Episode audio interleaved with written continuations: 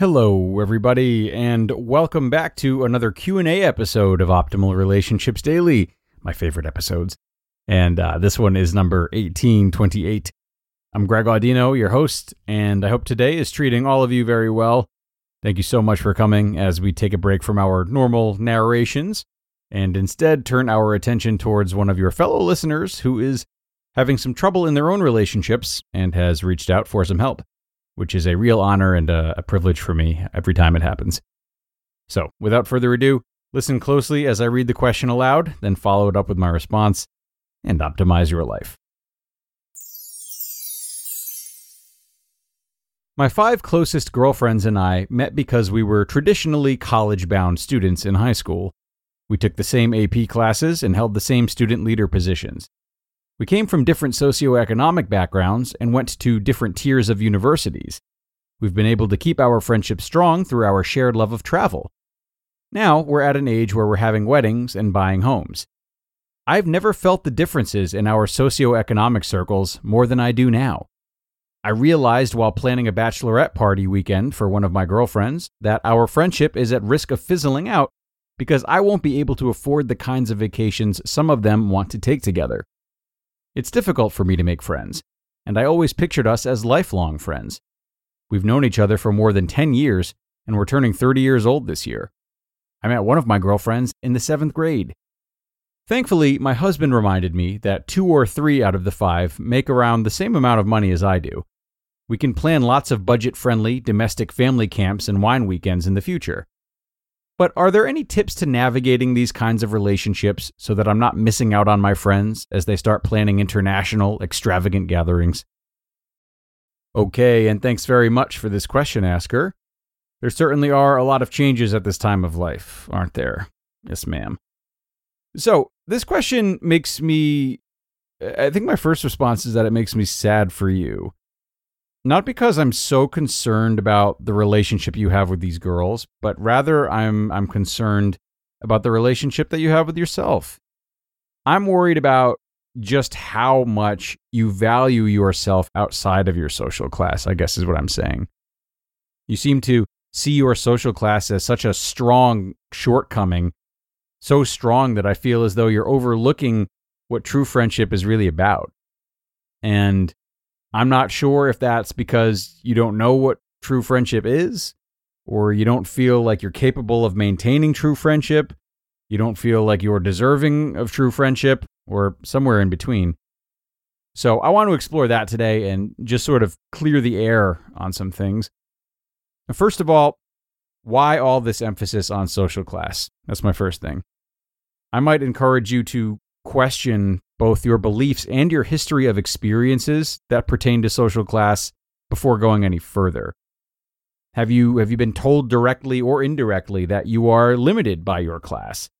Maybe you were even told this by your parents. Have you been ridiculed because of your social class or seen your family get ridiculed because of it? Have you been told that different classes cannot coexist? Have you watched too much Titanic? Sorry. Look, I just ask these things because it seems as though money and social class has have never been an actual barrier between you and your friends. So, why do you feel it's bound to be now? Is it simply because you're arriving at a particularly expensive time of life in which the classes are more evident and perhaps more defined by yourselves instead of your families than ever before? Why are you so convinced that this will come between you? Especially if, based on what you're saying, you and the friends of yours who have the same income seem to be in the majority or close to it. Perhaps, uh, perhaps there's a sense of shame that you hold for not overcoming and being the highest earner. Perhaps you need to be amongst the elite as opposed to just blending in. Why is that? I don't know why. But to me, if that's even the case, um, but to me, it seems to be the culprit because I'm only hearing the story that you're telling yourself, which, as presented to me, seems rooted more in your own shame, your own feeling of inadequacy, than it does the opinions or character of your friends. Who's to say that they won't understand if you can't afford these trips? And that they won't just love you anyway and be willing to make adjustments for these, these extravagant vacations. Or, you know, maybe your fears aren't so related to class necessarily, but instead uh, are, are rooted in the difficulty that you have making friends. Maybe the difference in class is just a vehicle, an outlet that's enough to have you convinced that this is the breaking point. If this is one way you differ from them and now it's so exposed, then surely, you know, the friendships are bound to end in your mind. If so, you might send yourself through the same round of questions I asked before, but about friendships. So, have you been told that you can't make friends? Have you been told you're unworthy of friendship? Have you been told you're too much of an outlier to really blend in with others and that you need to be looked up to in order to make friends? Whether your fears are born more of how you interpret your social class or how you interpret your ability to make friends, in addition to investigating these roots further, I would say it's also important to plunge yourself into the present. And remember that you are not a kid anymore. Your life has changed a lot. You've grown up, you've started a family.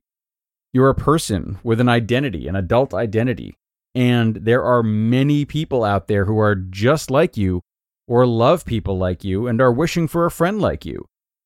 You know, unlike in childhood, you are no longer just limited to the handful of kids you know on the same playground.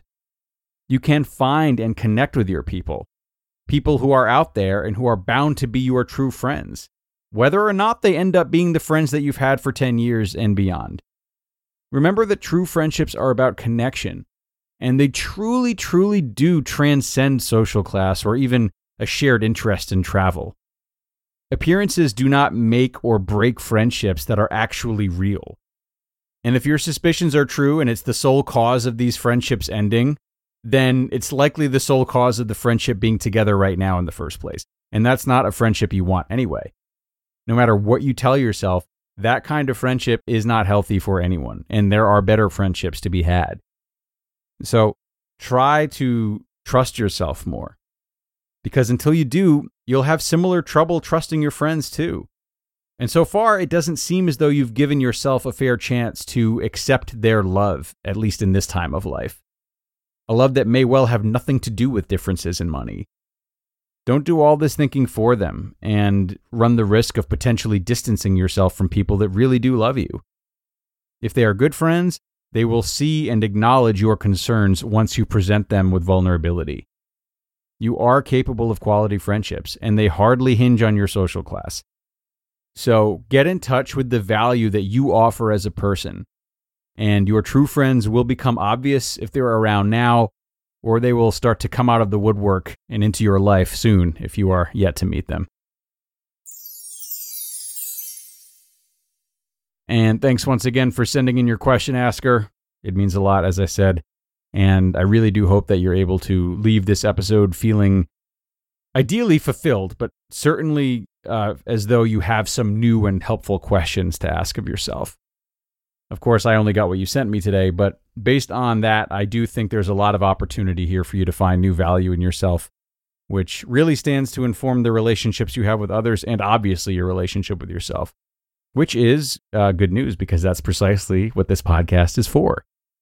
So, Thank you once more for reaching out and trusting us with this. Now, for anyone else out there who might want to do the same, my door is always open. If you have a question you would like to send in, you can do so by emailing it to me at advice at oldpodcast.com. That's advice at oldpodcast.com. Send your questions there. You will definitely get a response from me. And I love hearing from you, so don't be shy. That's going to wrap us up, though, friends. Enjoy your day. Thank you for tuning in and be sure to come on back tomorrow for another post. That's where your optimal life awaits.